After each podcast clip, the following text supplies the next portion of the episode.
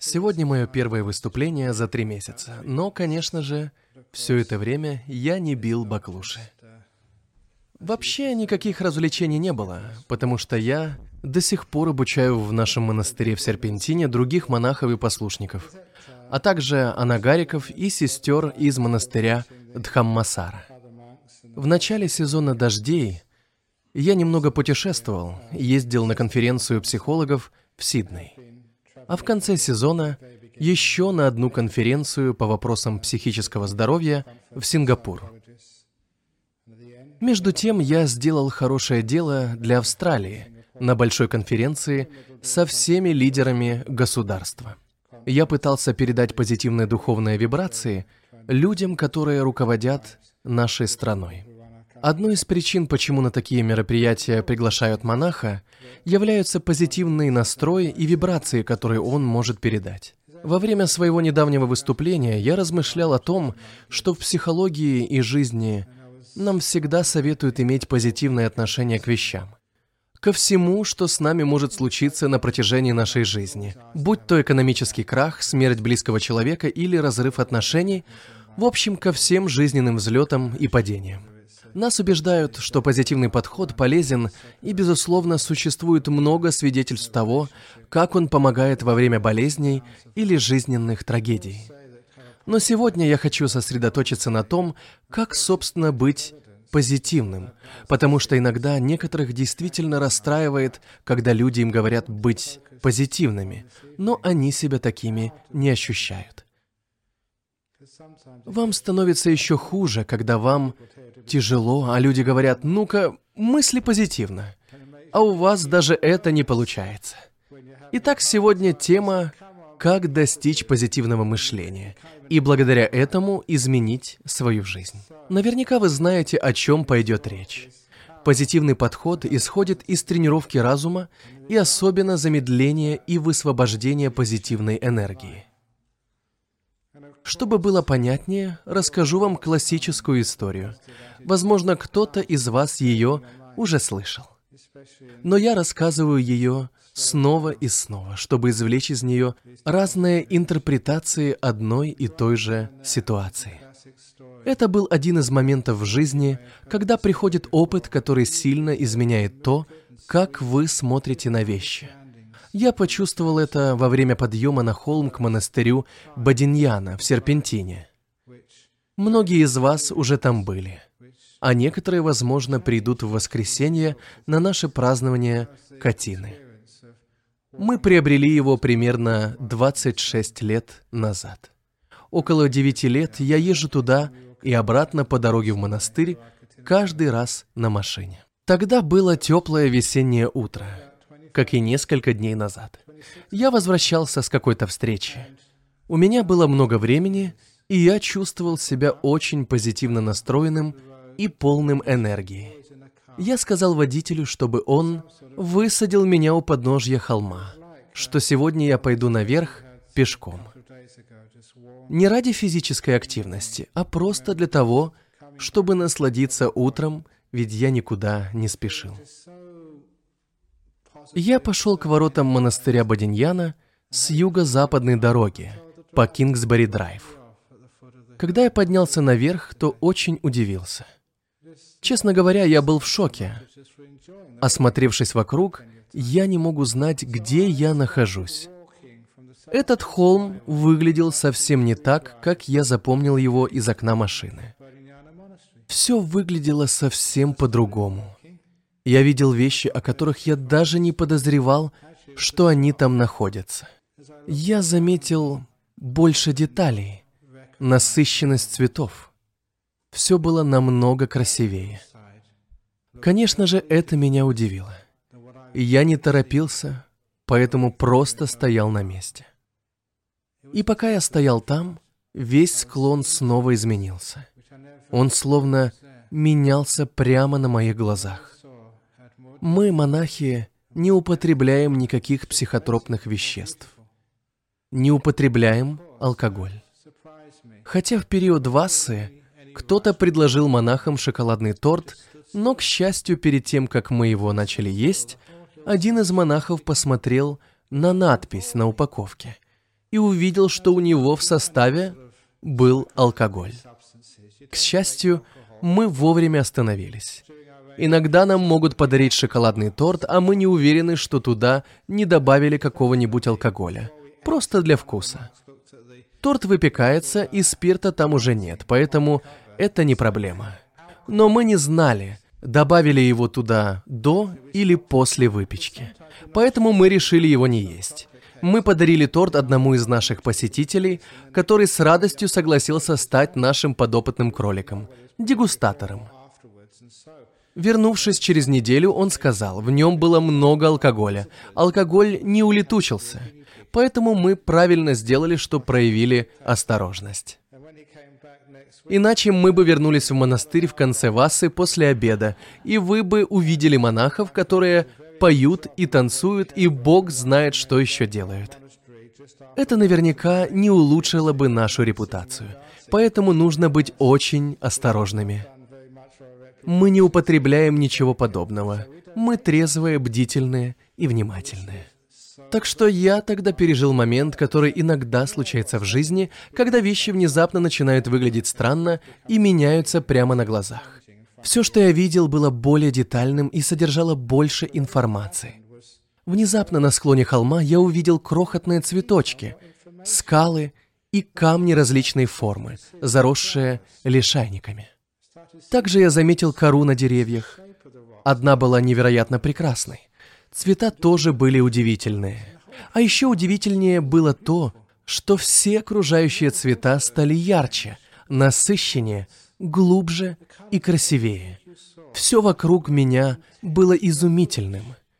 Когда монах переживает нечто подобное, он не только получает от этого удовольствие, но потом также обдумывает, что же это, собственно, было. Я решил проанализировать этот опыт с помощью науки – и мне стало понятно, что способность видеть вещи... Наше зрение — это химическая реакция в задней части глаза, сетчатки.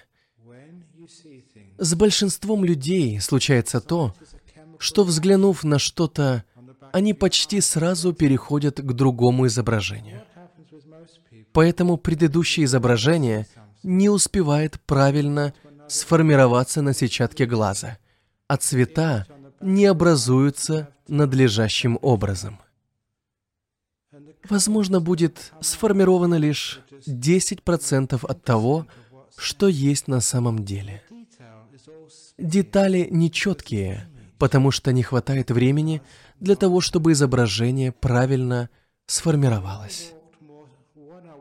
Но я шел медленно — и для изображения на задней части глаза, и для света было достаточно времени, потому я смог увидеть намного более полную картину с большим количеством деталей. Цвета были насыщеннее, потому что у них было больше времени, чтобы проявиться. Это простая физиология зрения. Лишь тогда, когда я стоял совершенно спокойно, мои глаза имели достаточно времени для того, чтобы полностью сформировать картину и для того, чтобы цвета, которые были там все время, могли полноценно проявиться на задней стенке глаза. А еще у моего ума было достаточно времени, чтобы полностью проанализировать этот опыт, как следует его оценить и на сто процентов насладиться тем, что со мной происходит. И, конечно же, мне пришло в голову очень хорошее сравнение, почему люди не имеют позитивного отношения к жизни и почему они не понимают жизнь. Потому что слишком многие живут так, словно они едут в скоростной машине, смотрят в окно и очень быстро переходят от одного дела к другому. Тогда у нас не хватает времени, чтобы в полной мере ощутить то, что мы в данный момент переживаем. Мы успеваем ощутить лишь 5 или даже 1% переживаний, и нам уже нужно переходить к чему-то другому. Зрение, вкус, чувства, все это просто не успевает полностью сформироваться. А когда мы идем медленнее, когда мы движемся по жизни более спокойным темпом, когда выбираемся из скоростных машин жизни и едем на велосипеде, но даже велосипед может оказаться чересчур быстрым. Слезайте с велосипеда и идите пешком, но ходите медленно. Тогда вы обнаружите, что у ваших чувств наконец-то на все хватает времени – А ум имеет возможность анализировать все, что с вами происходит. Вы увидите вещи в полной мере. Вы получите больше информации, больше деталей. Сначала для меня это было неожиданностью, но теперь я понимаю, что это часть того опыта. То, что вы видите, ощущаете, пробуете, все то, что вы знаете, становится все прекраснее. Таким образом, обычная трава становится зеленее, живой, яркой и насыщенной. Зеленый цвет становится глубже, но если смотреть из окна машины, зеленый цвет будет постельным. Только лишь из-за того, что не хватает времени. После этого опыта я, конечно, осознал, что это в основном то же самое, что и замедлиться во время медитации. Например, во время курса медитации или просто дать себе время на отдых, или научиться двигаться медленнее, когда это возможно. У нас есть много возможностей для этого.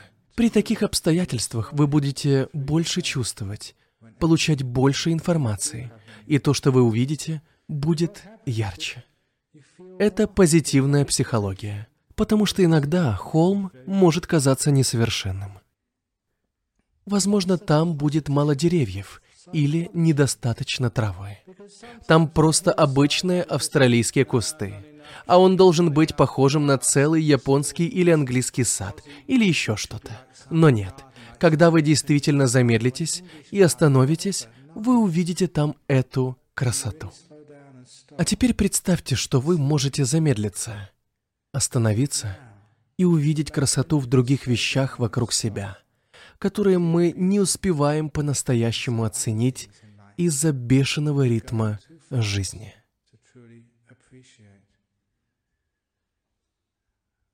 Например, я, как монах, имею дело не только с премьерами, как здесь на острове Хейман.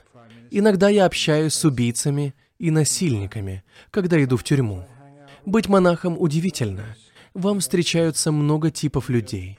Я встречаюсь с насильниками, убийцами, злодеями или людьми, которые совершили действительно ужасное преступление. Каждый раз случаются удивительные вещи, потому что я умею двигаться медленно. Я могу смотреть на человека так же, как на холм, и я увижу невероятную красоту травы. Я увижу скалы и вещи, которые раньше просто не замечал. Я увижу кору на деревьях. Даже мозаичная текстура становится красивой. Поэтому, глядя на кого-то, кто убил ребенка, я увижу вещи, которые большинство людей никогда не заметит. Я увижу его удивительную красоту. Это прекрасный тест. Легко увидеть красоту на холме, но раскрыть красоту в людях, заключенных на протяжении многих лет, задание посложнее. Но что случится, если вы это сделаете? Если у вас позитивное отношение к жизни, вы сможете найти красоту в самых неожиданных местах. Уже много раз я имел возможность убедиться, как на самом деле это может быть полезно. Заключенный, убийца или насильник почувствует, что его кто-то уважает.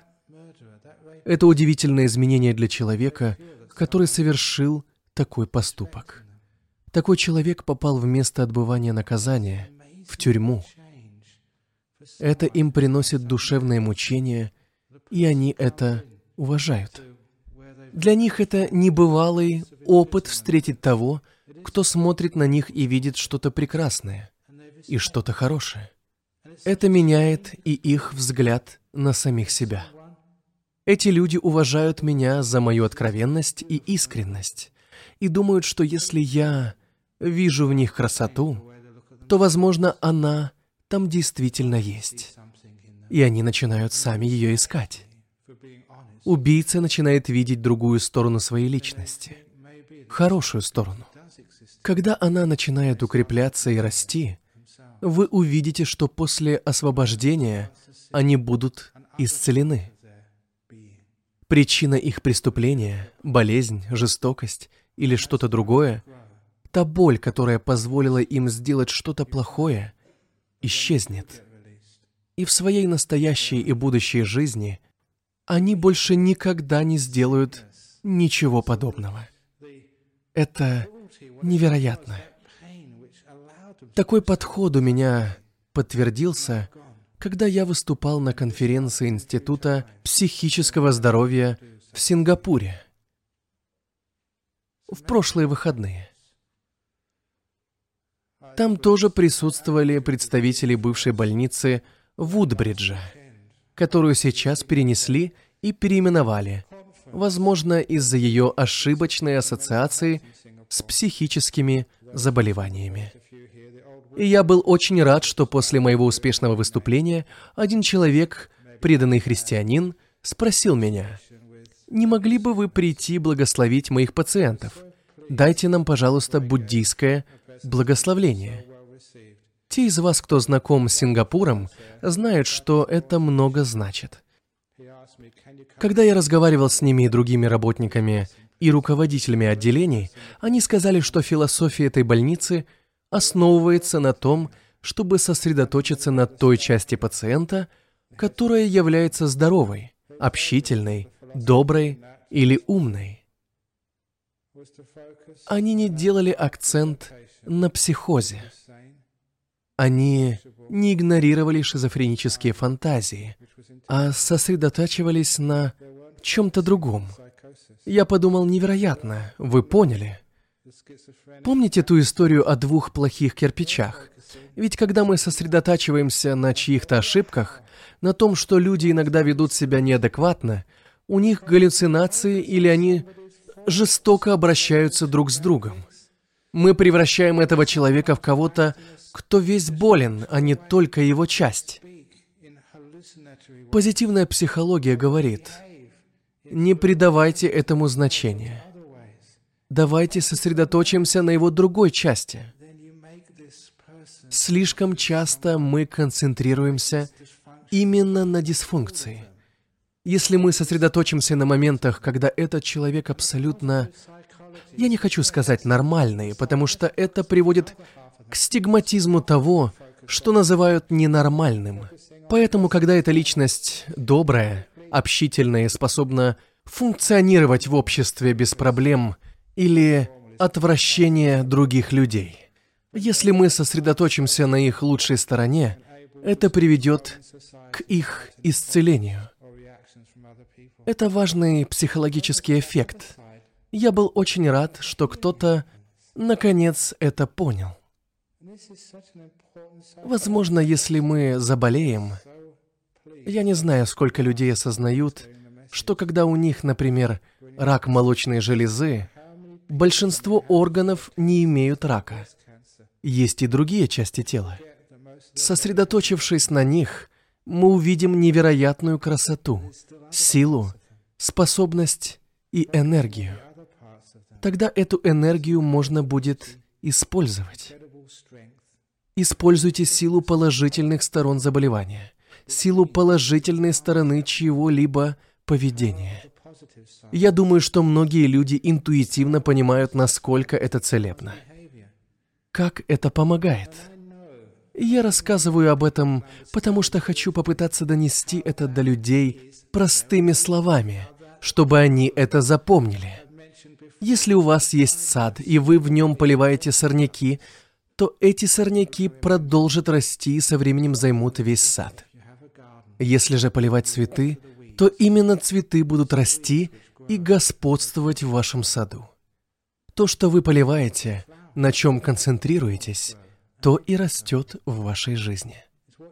Это один из хороших способов преодолеть болезни, преодолеть трагедии, отклонения или психологические проблемы, избавиться от страданий и горя. Если мы сосредоточимся на печали, ее причине, на нашей проблеме, то, конечно, она будет только ухудшаться. Я это заметил. Именно сегодня мне об этом напомнили, так как я ехал в город и проезжал мимо Observation City в Скарборо, где какое-то время назад выступал с докладом на конференции о горе и потерях. Многие из вас, наверное, заметили позитивное отношение в буддизме. Мы учимся, как отпускать вещи и как преодолевать боль от потери близкого человека. Мы отпускаем ее точно так же, как и эту боль, и двигаемся дальше. Мы стараемся изменить наше восприятие. Помните ту старую историю о концерте? Мы воспринимаем жизнь как концерт. Я всегда очень любил концерты и никогда не плакал, когда они заканчивались. Вам известна эта история. Но одна дама пришла ко мне после моего выступления и горько жаловалась. Она упрекала меня. «По-вашему, я не должна печалиться? Испытывать скорбь неправильно? Вы обесцениваете мое горе». Так она меня обвиняла. Она была поглощена своим горем и превратилась в госпожу Смуту, хоть и звали ее иначе. В этом заключалась вся ее личность. Она побывала на многих подобных конференциях и получала большую поддержку от своих друзей. Такой она была, и она не хотела отпускать свою печаль. Если кто-то слишком долго живет в негативе, они настолько к этому привыкают, что сами в него превращаются. В буддизме это называется привязанностью. Их это поглощает. Я жертва, мною злоупотребляют. Я человек, с которым произошла такая трагедия. И поскольку они так к этому привязываются, то им не хочется это отпускать, даже если это доставляет боль. Для тех, кто в это не верит, есть замечательная история. Это одна из последних историй в книге «Открываем ворота своего сердца». Я эту историю уже давно не рассказывал на публике. Это история о черве в куче навоза. Когда-то давно, собственно, давайте вернемся еще дальше в прошлое. Когда-то жили два буддийских монаха. Говорю это потому, что я сам монах. Не все монахи ведут себя правильно. Есть много и негодяев. Именно о них, к сожалению, люди любят читать в газетах. Хорошие монахи редко попадают на страницы газет. Новость о том, что Аджан Брам медитировал последние три месяца, никому не интересна. А вот если бы Аджан Брам совершил какую-нибудь глупость, например, пошел в казино или напился, потому что кто-то дал ему пирог с алкоголем или что-то подобное, то об этом бы, конечно же, в газете написали. Но один из этих двух монахов вел себя плохо, другой был хорошим монахом. Когда они умерли, один из них возродился – в прекрасном небесном царстве, а другой, плохой монах, возродился червяком в куче навоза. У монахов много друзей. Мы живем сообществом, в общине. Мы заботимся друг о друге. И вот спустя несколько дней на небе тот добрый монах, который возродился небесным созданием, задумался. «Где мой друг? Где мой старый друг?» Уже несколько дней я его не видел.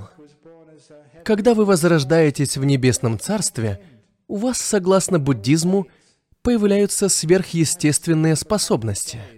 И этот монах их использовал для поисков своего старого друга на небесах. Однако он нигде не мог его найти, поэтому он поднялся на несколько этажей выше в небесном царстве, пытаясь найти его там. Но там его тоже не было – его не было даже на нижних этажах Небесного Царства.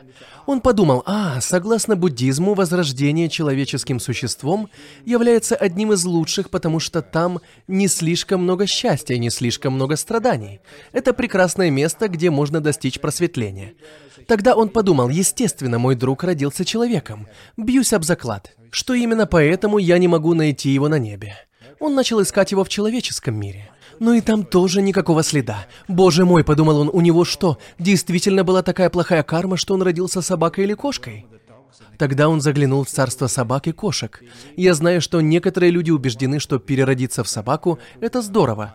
Не нужно в понедельник с утра идти на работу, но это не так. Если вы считаете, что переродиться в собаку – хорошая идея, вспомните, что с ними делают через одну-две недели после рождения.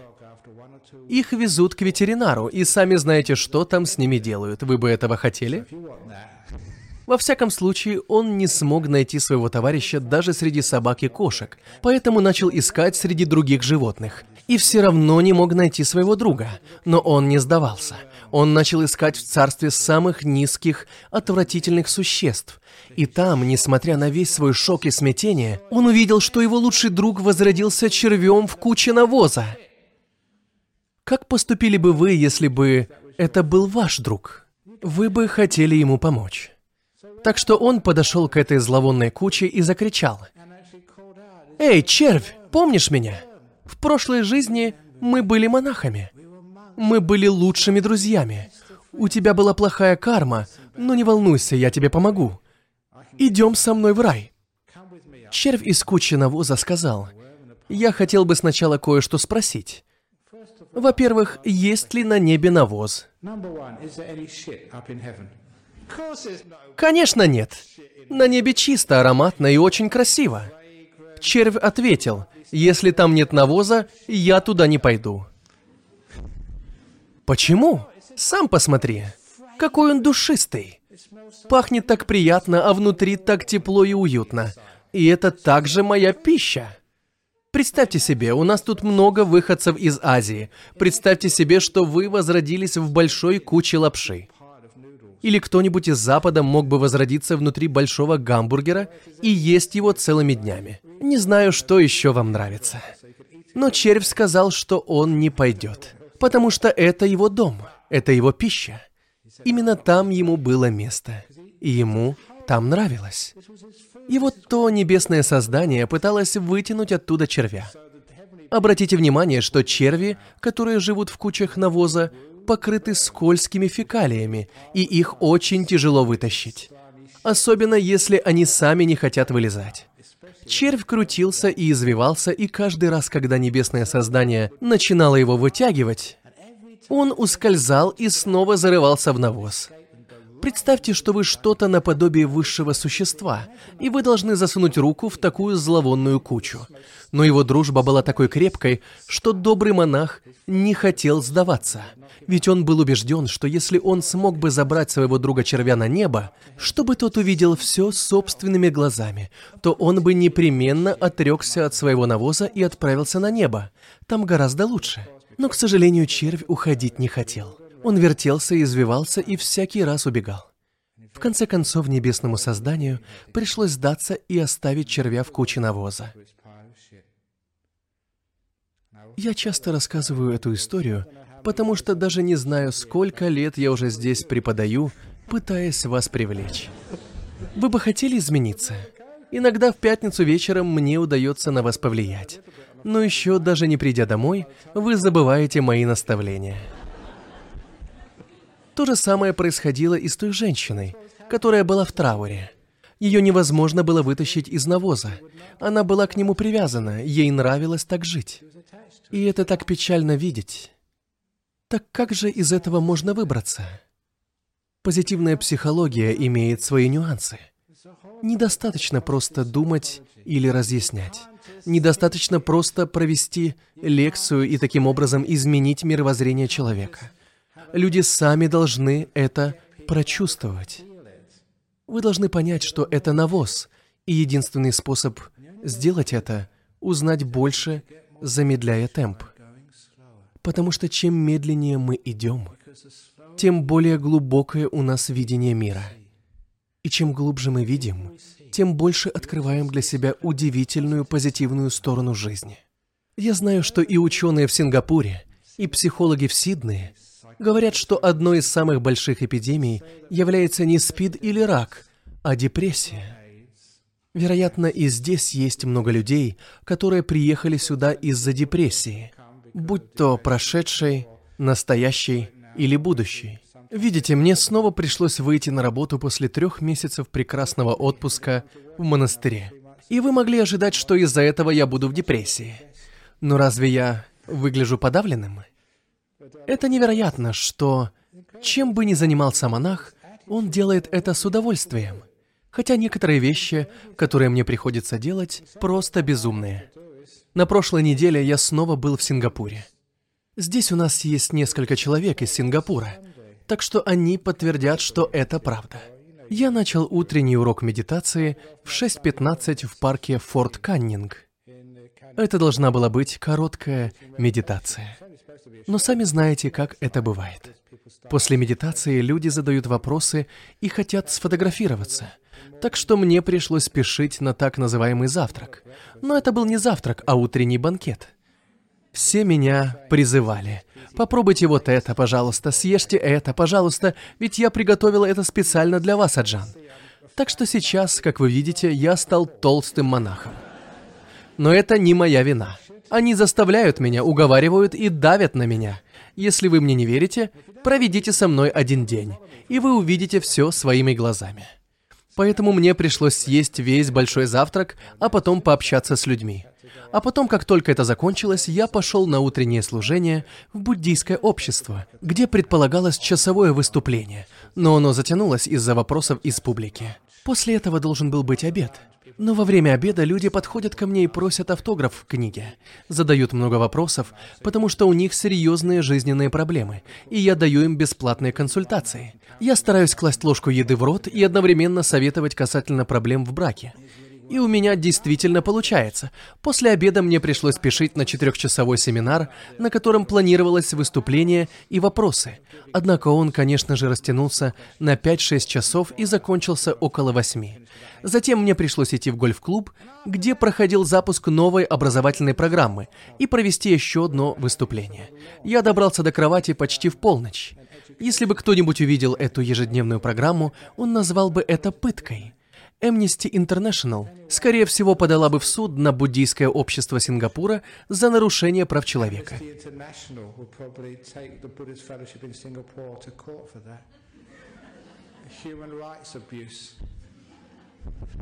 Военные преступления. Но я, разумеется, получал удовольствие от каждой минуты. Это потому, что я не смотрю на это с отрицательной стороны. Почему именно я? Почему я вынужден все это делать? Я смотрю на позитивную сторону, понимая причину, почему я могу это делать. И я вижу красоту в чем угодно.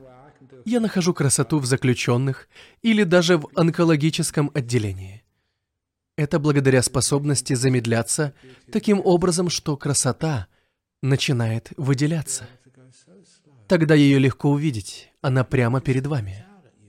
Я понял, что в нашей жизни Проблема заключается не в внешнем мире и не во внутреннем, но всегда самым важным является то, что мы видим, что находится между нами и тем, что мы переживаем в своей жизни. Когда мы замедляемся и не сильно торопимся, жизнь становится прекрасной и содержательной. Вы увидите красоту не только в каждом приеме пищи, но и в любой жизненной ситуации.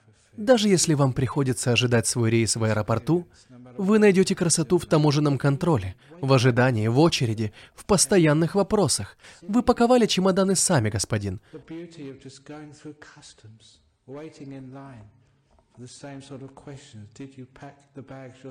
На что я отвечаю, у меня только один, посмотрите, какие чемоданы. Я путешествую порожняком.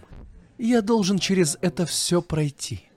Но я наслаждаюсь каждым мгновением, если у меня позитивный настрой. И жизнь становится невероятно прекрасной и удивительной, что бы я ни делал. Позитивный настрой возникает от того, что мы немного замедляемся в жизни. Тогда мы увидим, что красота всегда вокруг нас. Но мы двигаемся так быстро и делаем так много, что ничего не замечаем. Мы в состоянии увидеть лишь небольшую часть этой красоты. Когда я был молод, мы сами проявляли фотографии в школе. Возможно, кому-то из вас известно, как создавались тогда фотографии. Я не имею в виду цифровые. Из-за современных технологий мы теряем много интересного. Я это называю высокие технологии и высокая глупость. Но тогда мы клали фотобумагу в миску, заливали туда разные химические вещества, и изображение начинало медленно проявляться. Если извлечь фотографию слишком рано, изображение будет недостаточно резким. Оно формируется медленно. Сначала контуры, затем другие детали. Постепенно выделяются более насыщенные цвета. Почти то же самое происходит в вашем глазу. Так работают наши органы чувств. Если мы постоянно спешим, то многое теряем. Например, когда люди едят наши слойки из карри. Почему они людям всегда так нравятся? Даже те слойки, которые у нас продаются с целью сбора средств для разных целей. Почему люди их так любят? Что в них особенного? Часто это происходит потому, что, придя сюда, вы сознательно замедляетесь.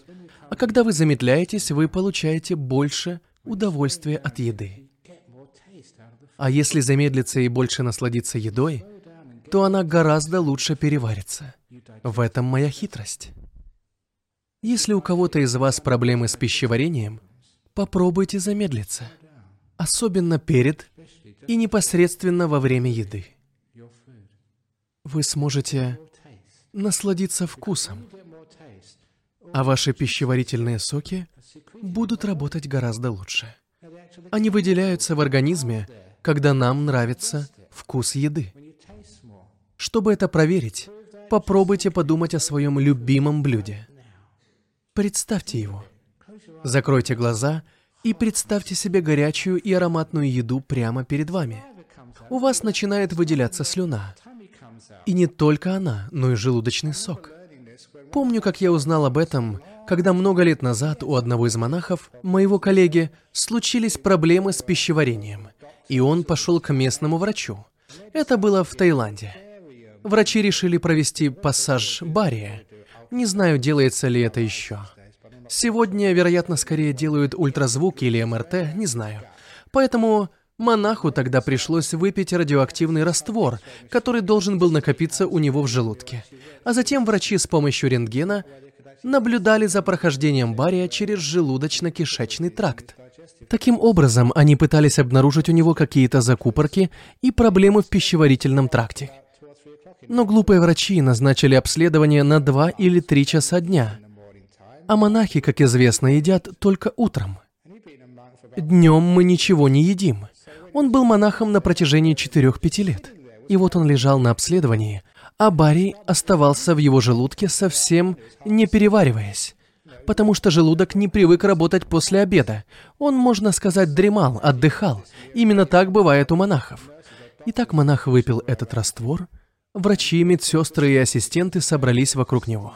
И они не могли начать обследование, потому что суспензия бария просто оставалась в желудке. Одна сестричка, очень сообразительная девушка, сказала ему, подумайте о своей любимой еде. Он лежал на спине, и как только начал думать о своей любимой еде, суспензия бария начала двигаться.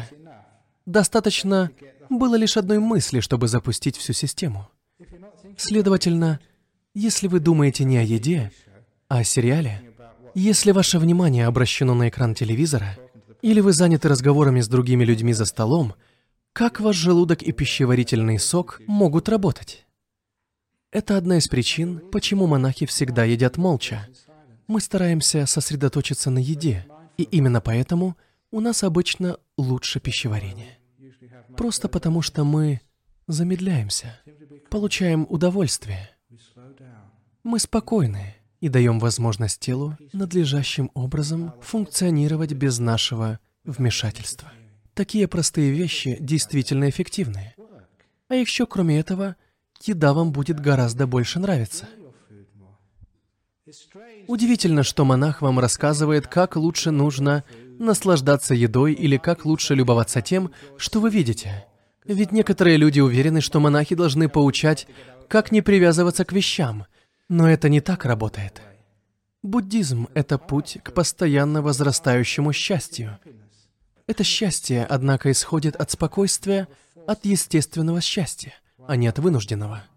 Поэтому я обожаю быть монахом, и я счастливый монах. Мне это нравится, другие монахи у нас в монастыре тоже счастливы. Каждый год их становится все больше. Но откуда берется позитивное отношение, это счастье? Оно происходит от спокойствия.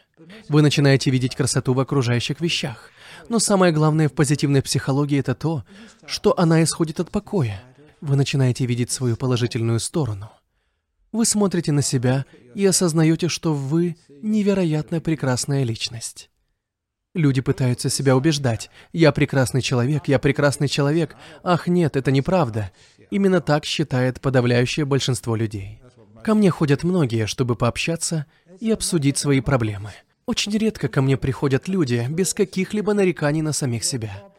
Люди всегда думают, что с ними что-то не так, и обычно им многое не нравится. И нужно много и много лет для того, чтобы убедить их, что с ними все в порядке. Но я хочу гораздо большего. Люди прекрасны. Внутри каждого из вас есть что-то невероятно замечательное. Я уже об этом рассказывал. Но несколько недель назад был день Джона Кертина. Он празднуется каждый год 6 или 7 октября. Годовщина, когда Джон Кертин умер, или когда он был избран премьер-министром, или что-то вроде этого. И четыре года тому назад университет Джона Кертина наградил меня медалью. Медалью Джона Кертина за помощь обществу, за деятельность на благо других людей. Через год после того, как я получил свою медаль, я подумал, что раз люди пришли посмотреть на вручение моей награды, то пойду и я посмотреть на их вручение. Потому я пришел на церемонию с мыслями, что я просто исполняю свой долг. Но я действительно был поражен тем, что я там увидел. Потому что там присутствовали люди, которые сделали очень много хорошего для мира и особенно для нашей страны. И были за это награждены. Каждый раз я удивлялся тому, сколько люди отдают и помогают другим. Это меня вдохновило.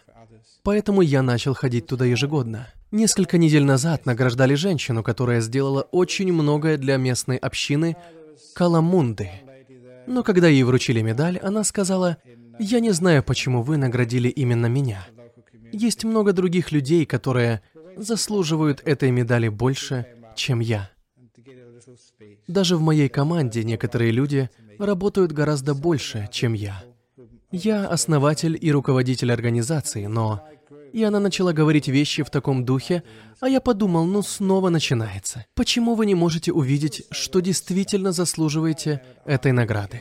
Слушая о том, что эта удивительная женщина сделала, сколько она пожертвовала и помогла, бескорыстно, на протяжении всех 30-40 лет своей жизни я думал, что она действительно заслуживает этой награды. Но могла ли она сама признать, что заслуживает этого? Нет. Я сделал то же, когда получил награду. За что, ради Бога, вы мне ее даете? Многие другие люди делают гораздо больше, чем я. Я тоже не видел красоты в себе.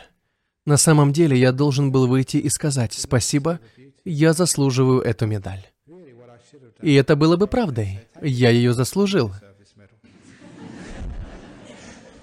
И та женщина тоже. Почему же мы не можем принять похвалу? Потому что у нас есть ужасное чувство собственной неполноценности.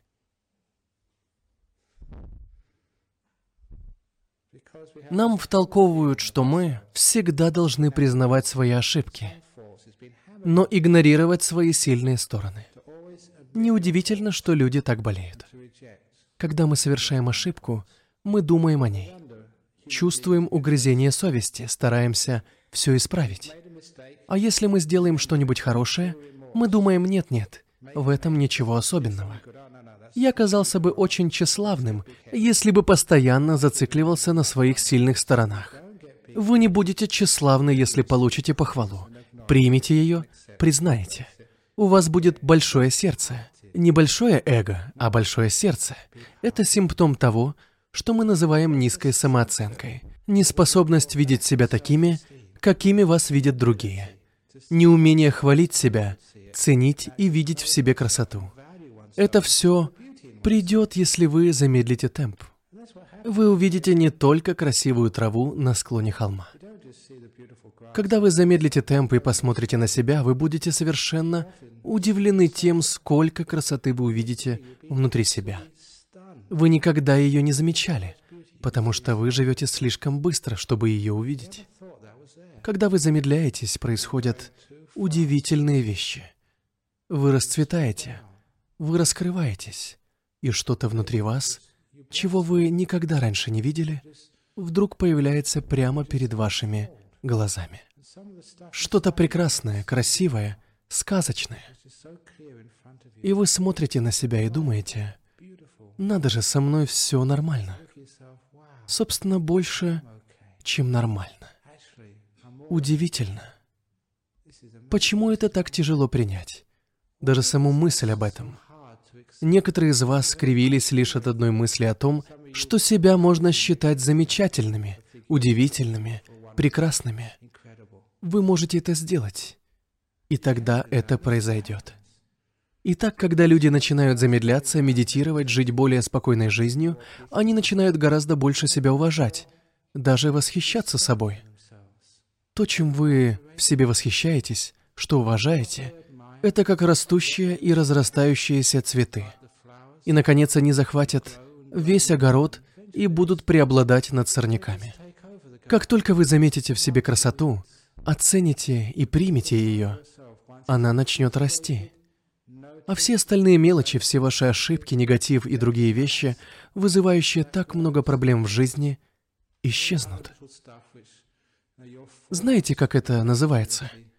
Путь к просветлению, путь к свободе, путь к радости и счастью. Я сосредоточился на этом, на позитивном отношении к себе, к другим, к самой жизни и даже к смерти. Что бы ни происходило в вашей жизни, принимайте это. Постарайтесь увидеть в этом красоту. Осознайте, что это просто круговорот жизни. Зима, весна и лето. Но не все так плохо. Например, у нас в Австралии. Например, что касается мирового экономического кризиса. Когда-то в совсем другом контексте мне привели прекрасное сравнение – о котором я потом рассказывал в таких местах, как Сингапур, где люди всегда очень озабочены своим финансовым положением. Я сказал им, что это похоже на финансовую зиму, потому что я родился в северном полушарии и хорошо помню зиму в Англии. Зимой ты выходишь на улицу и не видишь ни одного листа на деревьях. Все цветы мертвы ничего живого. Даже животные впадают в спячку и прячутся под землей. Среди зимы, за пределами Лондона, все было серым и мертвым. Деревья в лесу походили на скелеты. Ничего живого не было вокруг. И надежды не было. Было холодно и мертво.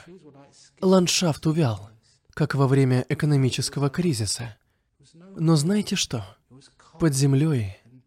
Я знал это, ведь я видел это много раз. Под землей были семена, животные, жизнь.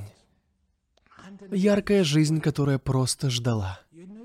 Она ждала своего времени, ожидала тепла и дождей, чтобы начать прорастать.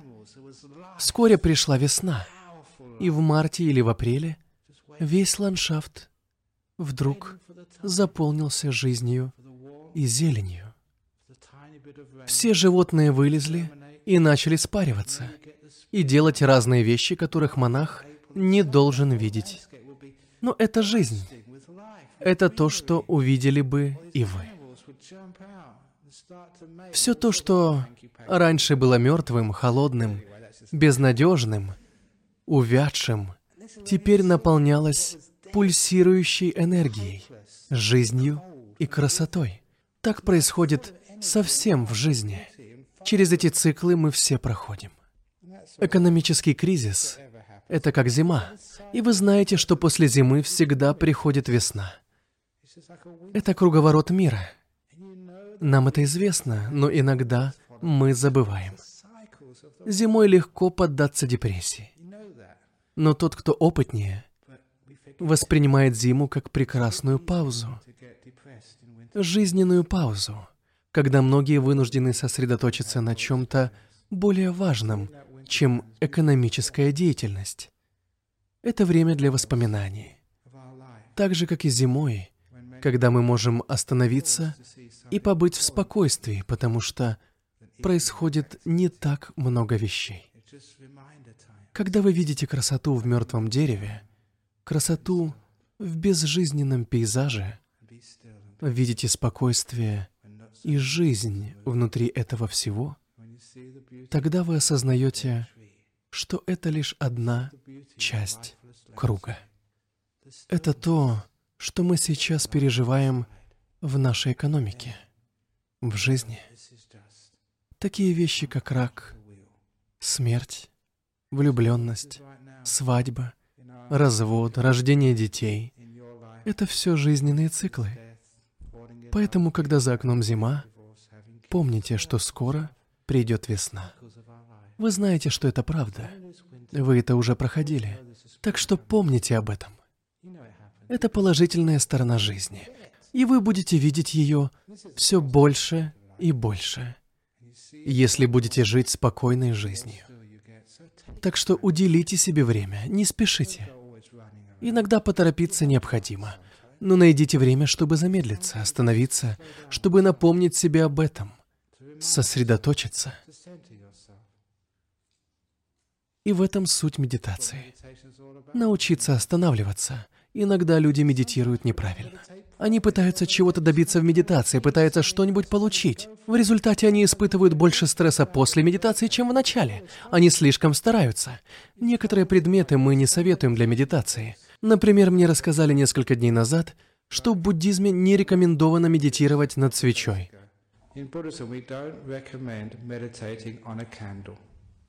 Потому что можно обжечь ягодицы.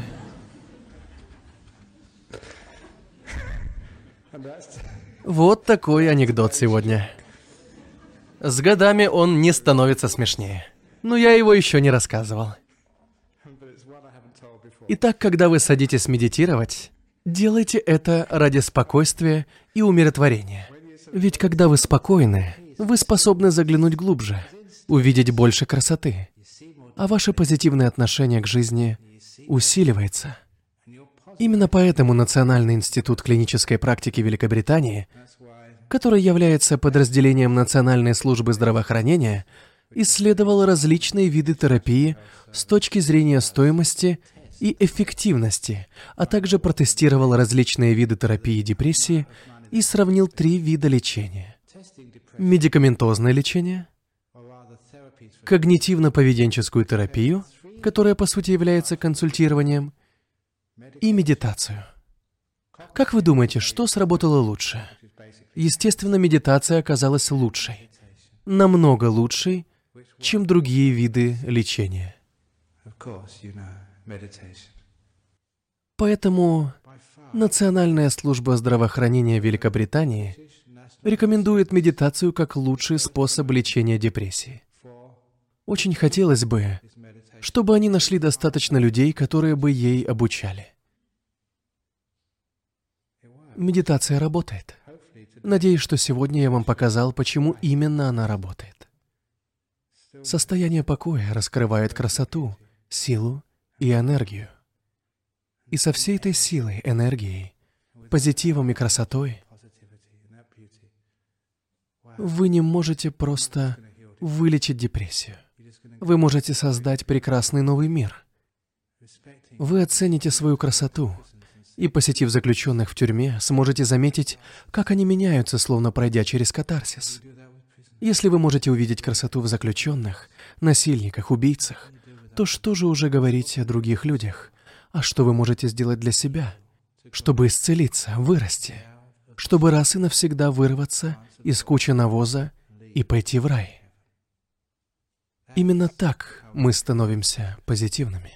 Спасибо за внимание.